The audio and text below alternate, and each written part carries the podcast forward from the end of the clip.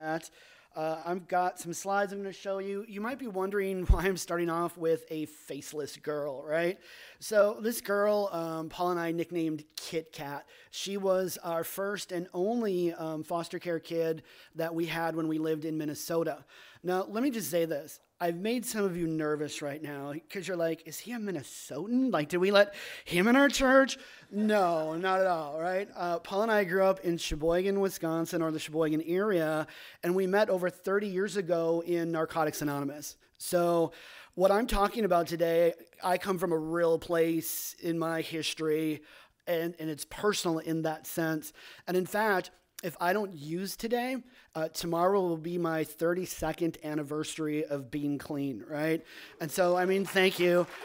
But let's give credit where credit is due. That is because of Christ, right? We know that. Okay, so Kit Kat, nine year old girl, we started doing respite care for her before we were actually licensed to do foster care, which, you know, we were in the process of doing, and just fell in love with this kid. She is super smart, super personable. Um, how many of you play Settlers of Catan? You know what I'm talking about? Yes, my people. All right. The first night we taught her how to play Settlers, she almost beat us right? I, I, I, had to play like 12 games before I beat other adults, and she almost beat us the first night. I mean, that's how brilliant this kid is. In fact, they would label her sometimes as 2E. I don't know if you're familiar with this term, twice exceptional. So, exceptional abilities, but also exceptional disabilities. Uh, Kit Kat had a RAD diagnosis, re- reactive attachment disorder. And if you know anything about the prognosis for somebody with a RAD diagnosis, it's not good. Uh, in fact, relationship is really hard, uh, have a hard time understanding, things like that, right? So we start doing respite for her, and she needs a full term place to live. And we're like, this kid just fits in our family. We could envision a future with her, with us until Christ comes back or we die or whatever, right? So we say to the county, yes, we will totally take her. And we get licensed, and the day we do, all three of us celebrate. Our older kids, um, we have two biological children, they're 26 and 28 now. They loved Kit Kat. They'd come home on the weekends and help minister to her and those sorts of things, right? And so things started off good, but we knew like the Hulk was inside of her. That's what I kind of call it. That there, that she had some um, issues, right? And her one job in order to stay with us was go to school. You just have to go to school in the morning. We both have full time jobs, right? Just go to school and, and everything will be great. The only expectation. And unfortunately, as the days turned into a couple of weeks, her willingness to go to school started to wane. And pretty soon, we're calling the social worker in the morning. She's refusing to go to school. And the social worker said, Well, call the police. And I'm kind of like, and, and, and I did ride alongs. I was a chaplain myself when I was a pastor for 20 years. And, and the police aren't trained to handle a nine year old who won't go to school, right? Like, the, they don't get that kind of training and stuff. And I'm not saying this disparagingly against the police, okay? But, but that was sort of the solution. And that didn't really go well. And as things started to melt down in the next month or two, it just really became apparent that Kit Kat needed 24 7 full time care so that if she couldn't get to school that morning, hey, that's okay. And we'll just wait till you kind of calm down, or maybe go to school the next day or whatever. And we weren't able to provide that for her. And so the last I knew, she was in a residential treatment facility for a 30 day uh, inpatient evaluation. They think there's a lot more mental health issues going on with her than what she was initially diagnosed with. And then it came to the point that we just weren't able to take care of her. And so um, her social worker, last I heard, said they're going to recommend residential treatment to her. And if she goes in, she's probably not going to come out until she ages out at 18 or 21 years old. Now, here's the thing when Kit Kat came to us, nine years old, she had been in the foster care system since she was five, and we were her 13th placement. And when I tell average people that, you know what the first question they say to me is? What was wrong with her? And I'm like, wait, what was wrong with the nine year old that she had to live in 13 different places in four years? Like, you think that's her fault somehow? Right? It just broke my heart. So, when it was determined that she wasn't going to stay with us, Paul and I had to pack her stuff up. She came with actually a lot of stuff. In fact, we had to weed a bunch of it out even and things. But but we were in her room that night and packing the storybooks that we'd read before bed every night and, and, and pulling down the picture frames with the pictures of the new things we had done since we had known her for the last few months and stuff. And Paul and I are just both weeping, uh, bawling uncontrollably at some points because it broke our heart. I, God has given me a supernatural love for this kid, and now I feel like I've left my daughter in Minnesota. And I just, there's nothing else I can do about it at this point, right? So, what we're going to talk about today is personal, it's real, and it's happening every single day here in the Fox Cities area as well, right? The hard part after this was do I want to open my heart up to this again? Right? Because post Kit Kat leaving, it just felt like PTSD. And and and and, and I'm the kind of person that if it hurts, I'm just gonna lock everything down and, and shut off myself, right? And so the challenge is, am I going to open up my heart again? We're going to look at scripture this morning and, and a very similar challenge. Am I willing to help others? Right? Before we do that, let's pray. Lord, I do ask that you be the true teacher and preacher through the power of the Holy Spirit. The very words that come out of my mouth this morning might be ordained by you.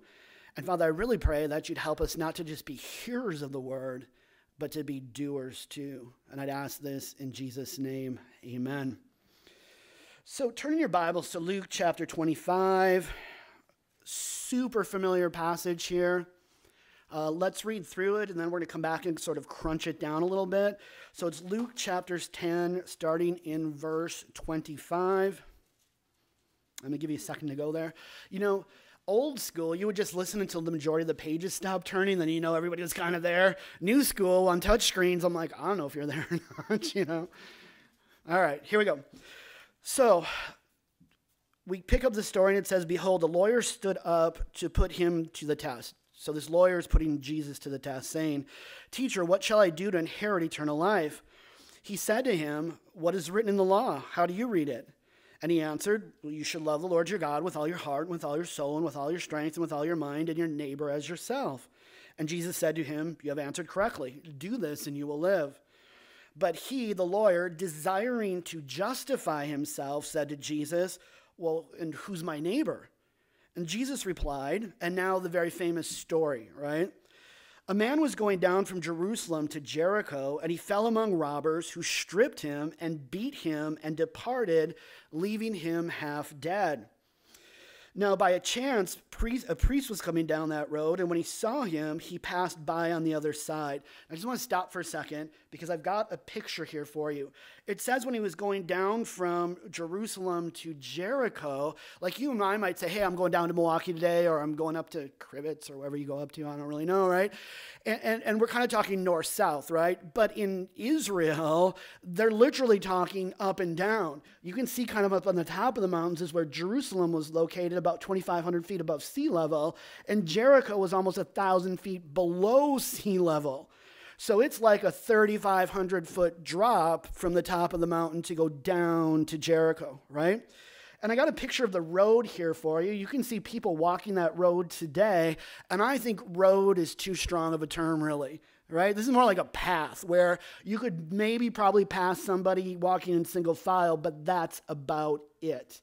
And notice the terrain, by the way. It, when you look at paintings, and I'm going to show you one a little bit later and stuff, it looks much more like a European setting or something you'd see in Wisconsin with trees and a forest and stuff. But this is really what it looks like. I mean, this is rough terrain, rough territory. In fact, Josephus, who was a first century historian uh, for uh, Israel, he, he was born right after Jesus died and then lived for whatever it was, 50, 60 years. And he wrote a lot about Jewish history and about the times of Christ and those things. And he said that after Herod the Great finished building the temple in Jerusalem, the one that Jesus would have known and worshiped and stuff like that, he released like 40,000 men and a lot of them didn't have jobs, so guess what they did? They hung out and hid in places like this and robbed people. So Jesus telling this story about a man going from Jerusalem down to Jericho, everybody would have been like, "Oh, yep, that road dangerous," right? In fact, in Josephus' day, they called it the bloody way. Right? That's that's the nickname that it had, okay? So, this guy is going down from Jerusalem to Jericho, and he falls among robber, robbers who strips him and beats him and leaves him dead. Verse 31. Now, by chance, a priest was going down that road, and when he saw him, he passed by on the other side. So, likewise, a Levite, when he came to the place and saw him, passed by on the other side. But a Samaritan, as he journeyed, came to where he was, and when he saw him, he had compassion. Okay? Now, here's that other painting I was going to show you. Notice the nice greenery and the pretty trees and all that. Like, not even close to what the real setting is. But what I love about this painting is you can see the priest already further down the road, and you can see the teacher of the law kind of standing right there, or the Levite, and then the Good Samaritan helping this guy.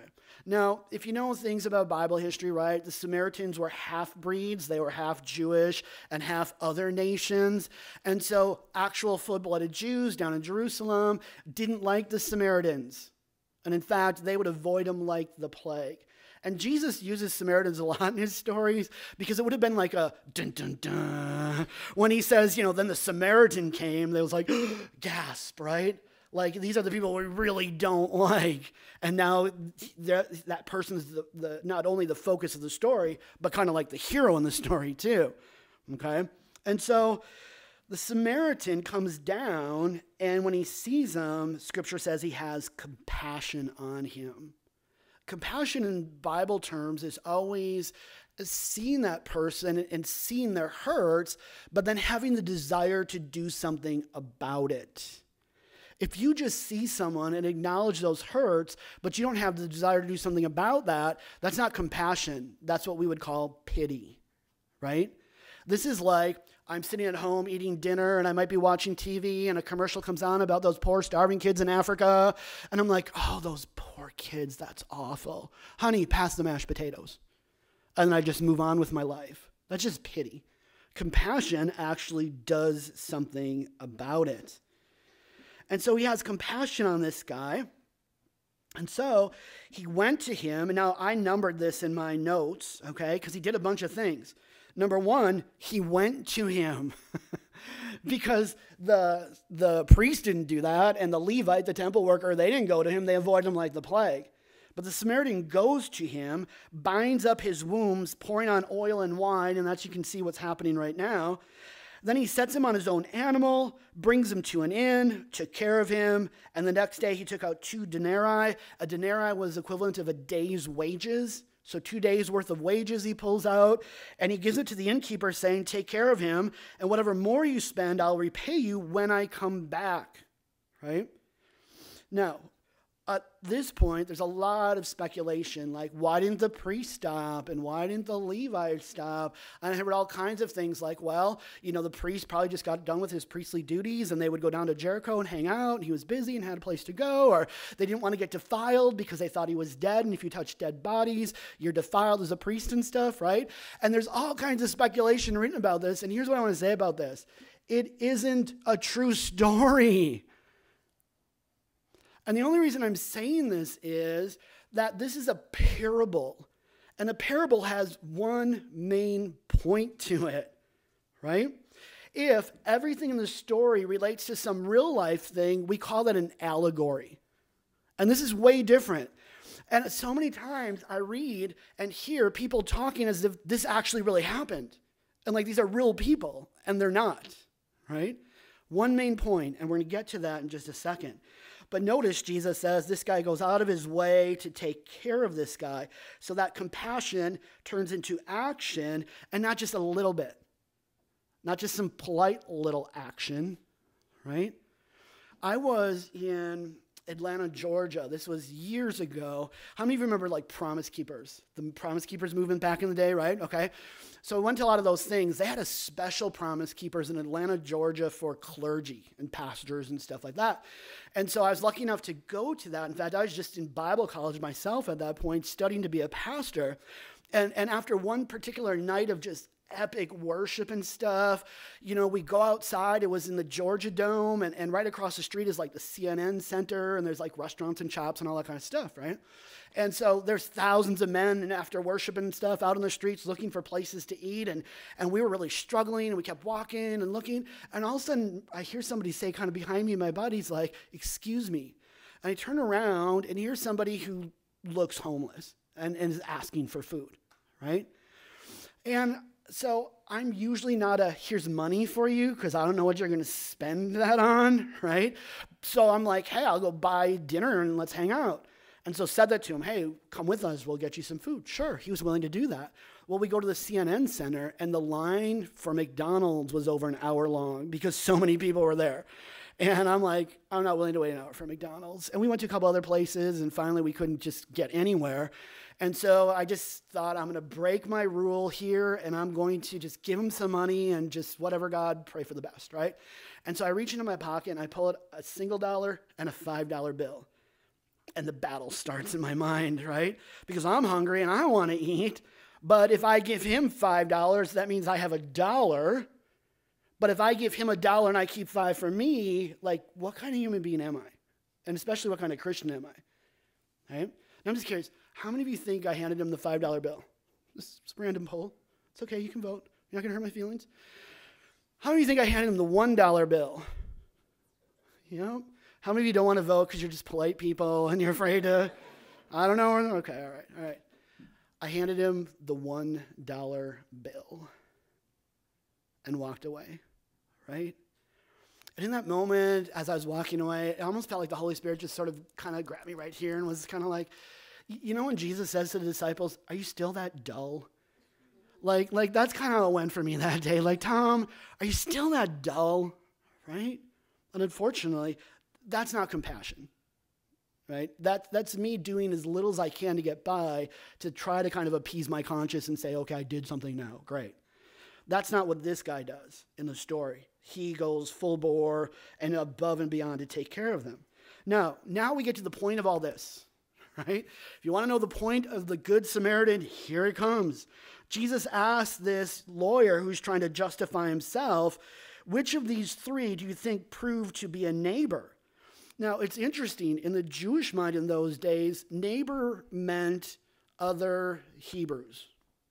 That's who they see as their neighbor, right? And think about it in the Hebrew mind, there were Jews and then everybody else. And they all got one label, which was Gentiles, right? That's how they saw the world. There's us and everybody else. And so this Hebrew's word for neighbor would have been like, okay, just my fellow man, and that's it. It's interesting because the Hebrews in this story didn't stop to help their neighbor even in their own worldview, right? It was a Samaritan who's outside of their worldview who stops and helps. So Jesus says to this guy, Well, okay, who do you think was a neighbor to the man who fell among the robbers? Now, verse 37 the lawyer gets the point, and he says, the one who showed him mercy. Now, one, one commentarian said this, which I thought was brilliant. He didn't say the Samaritan, right? Like, like he almost couldn't say that. The, the, eh, the other, you know, right? Like, like he didn't want to speak Samaritan. It was just like the one who showed him mercy. And Jesus says to him, You go and do likewise. I mean, that's the main point, right? That's the main point. You go and do likewise.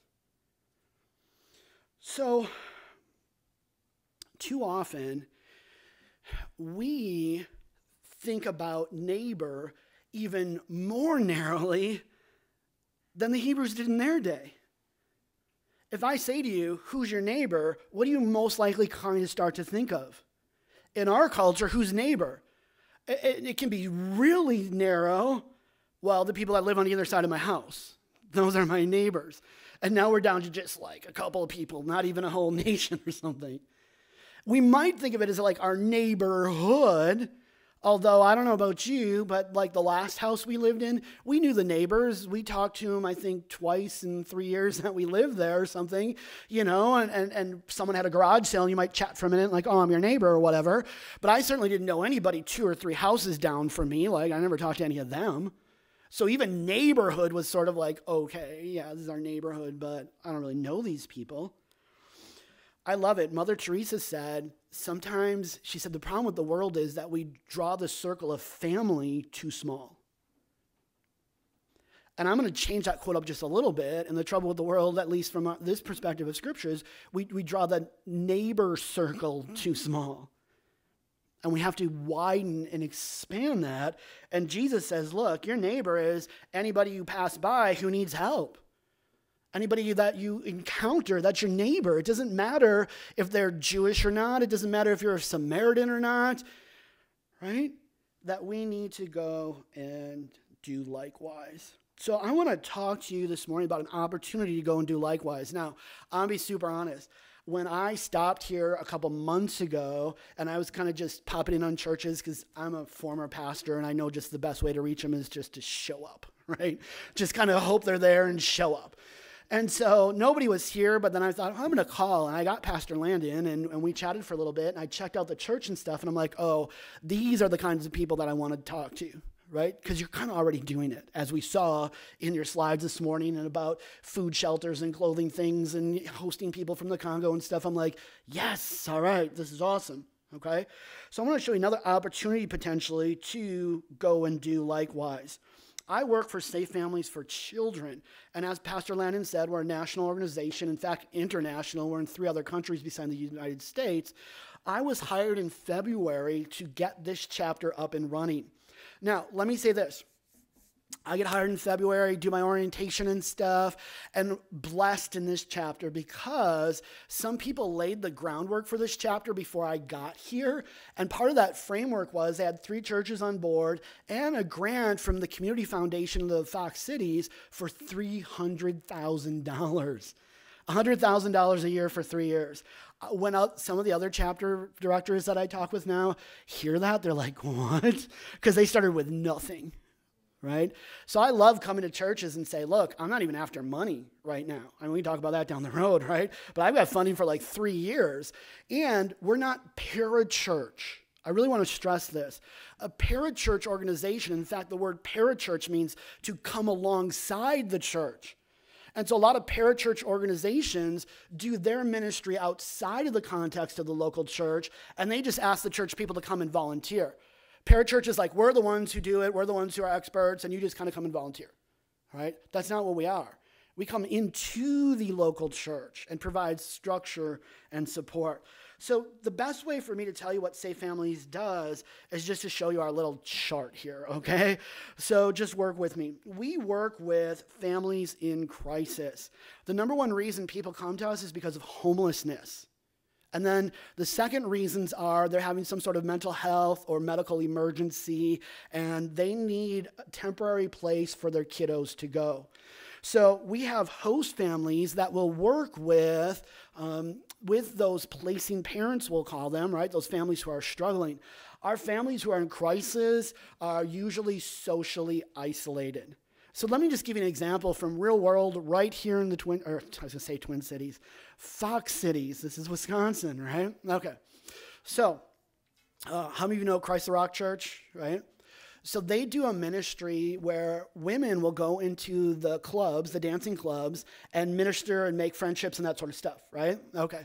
So I was talking to Pastor Deb, who's in charge of their counseling ministry and, and does outreach and that, all those sorts of things. And she said, and this was earlier this year, and she said, "Oh man, if you're up and running, I had I had a, a case that you could have taken right away." And she said one of the moms called me, and she had to have surgery, and she's going to be out for about three weeks. And because she doesn't know anybody here, like she has nowhere for her kids to go. And so everybody who knew her told her, "Well, you're just going to have to call the county." And I'm just curious how many of you think a mom who's dancing in the clubs wants to call the county and say, I can't take care of my kids? Like, they're not going to do that, right? And the danger potentially is now those kids may end up in a place that isn't safe. Seen it over the years, worked worked with people over the years who, well, I need somebody, and so now I'm going to put my kids, and maybe that person isn't safe to watch them in the first place, right?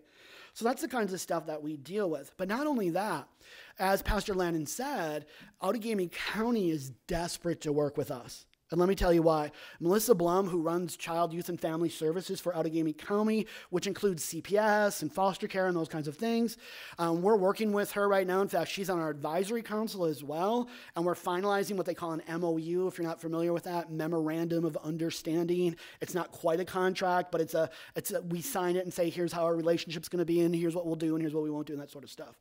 And the space she wants us in is here last year in Outagamie County, there were 4,000 reports to CPS.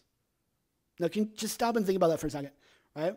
So, 365 days in a year, if you had to investigate those 4,000 reports, that's more than 10 reports a day you'd have to investigate. I'm just curious, could you imagine trying to even investigate five reports for one day to figure out is abuse and neglect happening to these kiddos and what do we need to do and right, let alone 10 a day? Out of those 4,000, 1,000 they screened in. That's their lingo. And what that means is they said these cases were bad enough, we need to intervene. 3,000 of those cases got screened out, which meant that from the, the way end that it wasn't legit and someone had called and said, oh, my neighbor's house is a hoarder. And then they go and there's like three things out of place and whatever, right? It's like, no, that's, that's not neglect level. Or the all the way to they were just on the edge of having to go in the system, but it wasn't quite bad enough. That's the space that Outagamie County wants us in. Now, again, think about this. The church so often spends so much money and time and resources trying to reach out to people, right? Here's our events, or we're doing this thing, or come into this, or and and, and here in Outagamie County, they want to send us people, potentially thousands you see what I'm saying? It's amazing.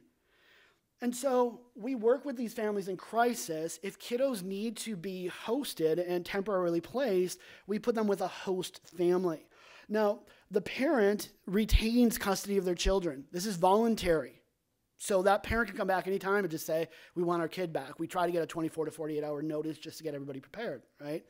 But then we encourage that host family to build relationship with those placing parents. And this is where we're different.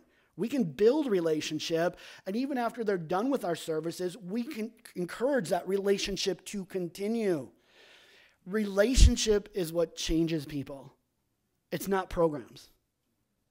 Programs can provide things that are needed, right? But think about this relationship is the whole basis of the Bible. Love God, love your neighbors yourself right? If it was program, God could have just said, Oh, you believe in me? Here's the Bible. Just read it. Here's everything you need to know. And we wouldn't have to have fellowship, right? God tends to work through his people. And so we encourage those relationships to happen. Then we surround both the family in crisis and the host family with what we call a circle of support. That starts with a family coach. And all these positions that I'm labeling here are voluntary. Like nobody gets paid for this. They're doing it because they love Christ, right? So the family coach is sort of the quarterback who runs the whole operation when we have a hosting. They go and make sure that that kiddo's doing well with that host family within the first 48 hours of a placement, and then every week after that. They also talk to the host family and find out, hey, how can we help you and support you? Because let's face it, this is not a Disney movie endeavor. Just want to knock that out of our heads right now. This is tough. This is hard. It's painful sometimes, as I already told you about with our own experiences working with this, right? And we all love to think, oh, you just love this kid for a little bit, and then suddenly, poof, everything's better, and it's just all happily ever after. It's not always the case. Okay? So that family coach wants to make sure that host family is doing well. We always do a debriefing after every hosting with everybody involved with that hosting, making sure everybody's doing okay. Maybe need some time off or something. We're totally okay. We're, we're, we support that. But then the family coach also works with the family in crisis. So any placing parent has to have at least one goal they're working towards, whether I'm hoping to have a successful recovery from surgery or I'm hoping to find an apartment or a job or whatever the case may be. In other words, this is not free babysitting. Just drop off your kids for a month, go do whatever you want, and then come back and get them. That, that's not what we're about. And for us, working with agencies, we're not free babysitting for them either. One of our referral musts is we need to be have access to parents who want to have relationship. If they don't, then that's not a good referral for us. Okay? So that family coach then can pull in extra supports both for a host family or a family in crisis. And those extra supports come in two forms a family friend. So that's somebody who says, Well, I don't want to host kids in my home full time, but I could do some respite for a host family for a weekend or babysitting for a couple hours during the day, or I could get that, those kids a ride to school or pick them up after school, or I could bring that host family a meal, or you know, different things like that the family friends can also work with a family in crisis. I can help that mom do a resume, or I can get her rides to job opportunities or something like that. Not every relationship includes hosting of kids. So the first uh, hosting that we're actually working on is a UWGB student. And so University of Wisconsin Green Bay, right, heard about us and they're like, hey, can you help? We have this girl, 19 year old, college, traumatic past, all that stuff. And so we're working to get her a family friend to help her. And we do that. In fact, kids who are placing aging out of foster care, we have a special mentoring program for them. And so we try to build relationships with those kiddos that are maybe a year or two away from aging out so that they have that, that, that support once they get out. Um, and then, so that family friend helps, intervenes. And then we have resource friends, and they're kind of like, I'm not really going to work with people, but I would buy some pack and plays, or I would get some diapers, or, you know, I could fix that mom's car or that host family's van or whatever. And so they provide goods and services also. Now, where do we get all these people? Well, uh, I think you probably figured this out already. From the local church. Yay! Um, uh, we are, as uh, you heard Pastor Lennon say, unapologetically Christian organization. And the reason I'm saying that is because a lot of times there are faith based organizations that start out in the name of Jesus, but then the mission overtakes the message, so to speak. And pretty soon we're doing all kinds of good stuff, but you're not really hearing about Jesus anymore.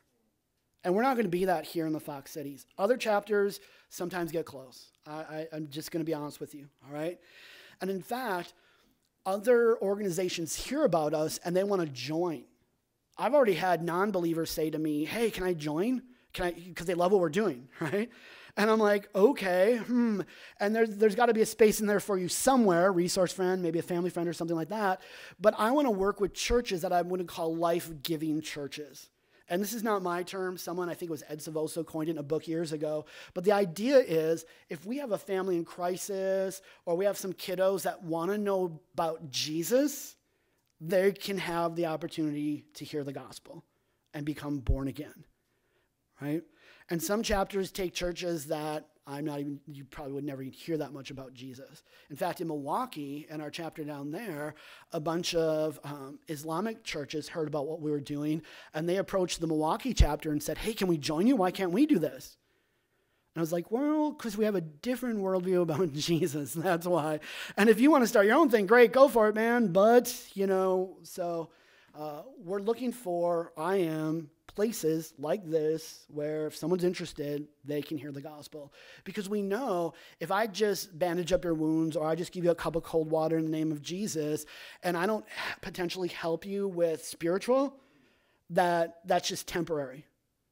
And then the eternal potentially is still lost. And so we want to make sure we can try to get to eternal too. So we are, I am looking at churches and trying to build that network. Now, when I started, that Appleton Alliance Church on board. They had um, St. Peter slash the core on board, which is, they're calling themselves 922 Ministries now. Um, and then also they had the Missions Church on board. So in February, I get hired to start this chapter, do all my sort of, you know, training and stuff. And in March, I'm ready to roll. And then guess what happens? pandemic. Like, And now all these churches are scrambling just to figure out how to even have church, how to get online, all that kind of stuff. So it was tough in the beginning. Like I could barely get churches to even return phone calls or stuff like that. But in the last few weeks, I've had yeses from Christ the Rock, from Calvary Bible, from uh, Valley Baptist, if you know them as well. You guys came on board and said, Yeah, come talk, talk to the people and let's see what happens and let's see who's interested. And so, what I'm really looking for today, more than anything, is a ministry lead. And what that person does is they act as the go between between my office and pastor and leadership here at the church. And they say, Yeah, we're going to totally take this as one of the ministries of our church and we're going to build up this network. Now, here's the interesting thing a, it's not going to cost you anything. We cover all the costs. B, it's not going to add any administrative work to your plate. We do all the trainings of the host families. We do background checks and fingerprinting and FBI level research on them. And then we do um, all the intake. So when someone calls or we get a referral saying this person needs help, we handle all that as well, right? Which I love to tell the church too. We say we're a volunteer organization that's professionally supported. The professional support side is we do all the logistics and that, and the church does all the loving of the people. Okay? So, looking for somebody to be a ministry lead here who says, Yeah, I'll totally take this up, and, and uh, God has prepared me for such a time as this, and is willing to step up. Now, in the other churches, who are those ministry leads? Well, in some of those churches, they have large staff, and a couple of the staff people are the ministry leads. In one church, it's a 60 year old retired teacher who went to her volunteer outreach coordinator and said, You know, I worked with kids for 60 years. Well, not quite that long, she's only 60, but whatever it is, right? 40 years.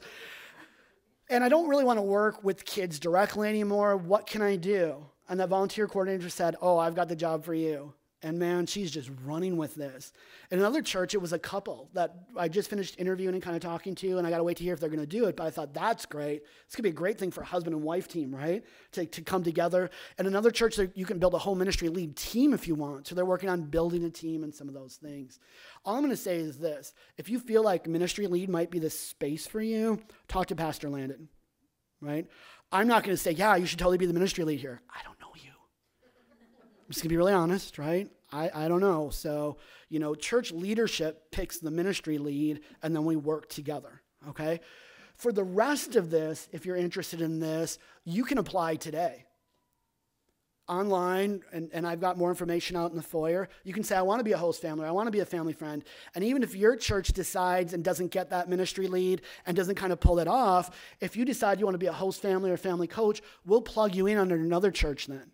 And you can work in their network. We have churches that are going to take people from other churches and stuff too. So that's always a possibility as well. Um, and again, I have information on that out back. Now, quickly, I want to show you our core values. Go back to the Good Samaritan, okay? And think about this and what Pastor Landon said all, all morning. Our first ra- core value is radical hospitality. Did you see that in the parable today? Totally, right? going above and beyond to take care of injured dude. The word hospitality in the New Testament is made up of two Greek words. The first word is phileo. Anybody familiar with that word?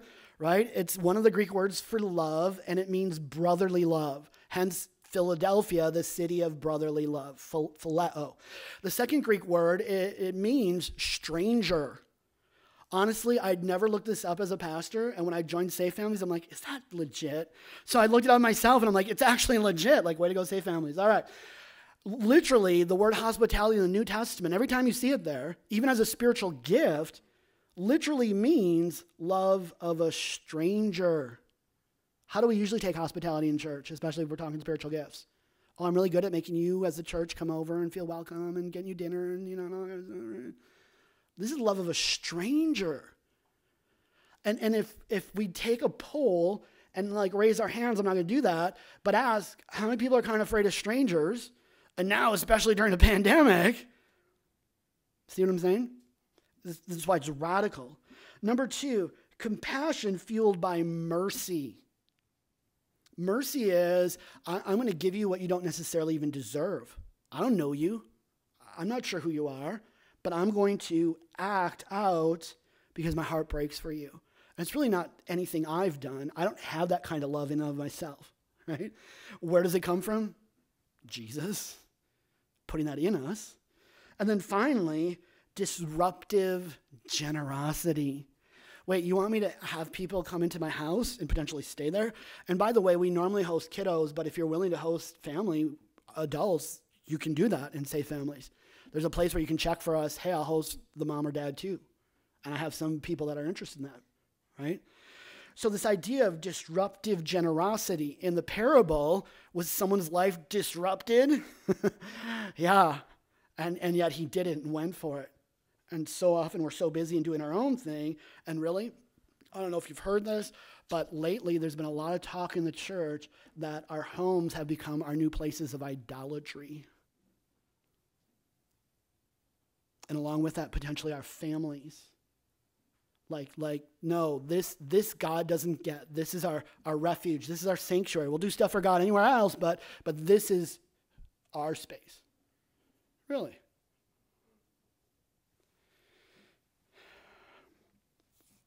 a friend invited me to read this book. I'm not recommending it for to you, by the way, just so you know. And there's some language issues and stuff. it's about a post-apocalyptic world, and it's called The Road. And it sort of opens with this man and his son traveling down this road in post-apocalyptic times, and it's chaos and mayhem and madness, and there are bad people on the road. And so, Dad's approach to life is protect his little son no matter what. And even if someone's hurting alongside the road, avoid them. Could be a bad person. Even if someone needs help and, and reaches out, it could be a trap. Avoid them. All the while, his excuse for that was, we're the good guys. And ironically, an incident happens where a bad guy attacks them and has the son at knife point, and the dad kills him. And then they're having this conversation around the campfire, and the dad says, You wanted to know what the bad guys look like? Because the boy was trying to figure this out, right? It's hard to tell a bad guy and a good guy just walking down the street. And he says, Now you know, it may happen again. My job is to take care of you. I was appointed to do that by God. I will kill anyone who touches you. Do you understand? And the boy says, Yes. And then the boy sat there, cowled in the blanket. After a while, he looked up are we still the good guys? And the dad said, Yeah, we're still the good guys. The boy was struggling with, wait a minute, you just killed somebody. Like, like, does uh, are we still the good guys in this? And spoiler alert, if you don't, if you want to read the book, just put your fingers in your ear and go blah, blah, blah for a second, all right? In the end, as the dad is laying there dying, and this young boy has nobody else to live with, a family comes up over the hill, walking down the road, and the dad says, Will you take my kid? And the family said, Yes, we'll love him like our own. The good guys, right? Making that sacrifice. I'm looking for some good guys today. Now, let me just say this. You don't have to do safe families in order to be a good guy okay? It's not the division I'm trying to say. But as Christians, we can't walk down the road of life claiming to be the good guys and walk past the people who are laying there bleeding and dying. It just doesn't work, right? Let's pray. Lord, I just praise you for being here today. Father, we thank you for the work you're doing in Freedom Fellowship, and that started years ago with a heart to be the good guys, not only in, in, in word, but in deed. And, and as we've seen this morning, there's already so many opportunities and ways that they're pulling that off. And Father, I just ask now if, if there's anybody in our hearing this morning that needs to be involved with Safe Families from your perspective, make it clear to them. And Lord, we want people that this is your will for their lives. And Father, I pray that you'd help each one of us to remember we're the good guys, but, but that means action. It means uncomfortableness. It means sacrifice and potentially putting ourselves in danger, even for the sake of the gospel. Why? Because you love people and you proved it on the cross. As we go today, I pray, open our eyes, Lord, to see the world as you do. And I'd ask this in Jesus' name. Amen. So I'm going to be out in the foyer in the back. I've got a little table set up. If you want more information, come see me. And, and I, if I have enough people interested, maybe uh, questions and answers and some of that kind of stuff, we can even do a Zoom meeting and invite y'all in there, that sort of stuff. If you're interested in signing up for any of those positions, I've got a piece of paper that can tell you how to do it. It's just all done online. You can fill out the application at your you know leisure. Um, and then Pastor Lennon has asked me to dismiss you, so I'm going to have you rise. And let me pronounce a blessing for us. Father, I pray now that you would watch over us and keep us in the fellowship of your Spirit. And Father, that you would help us to reach out and love to others. We pray this in Jesus' name. Amen. Go in peace. Have a wonderful day.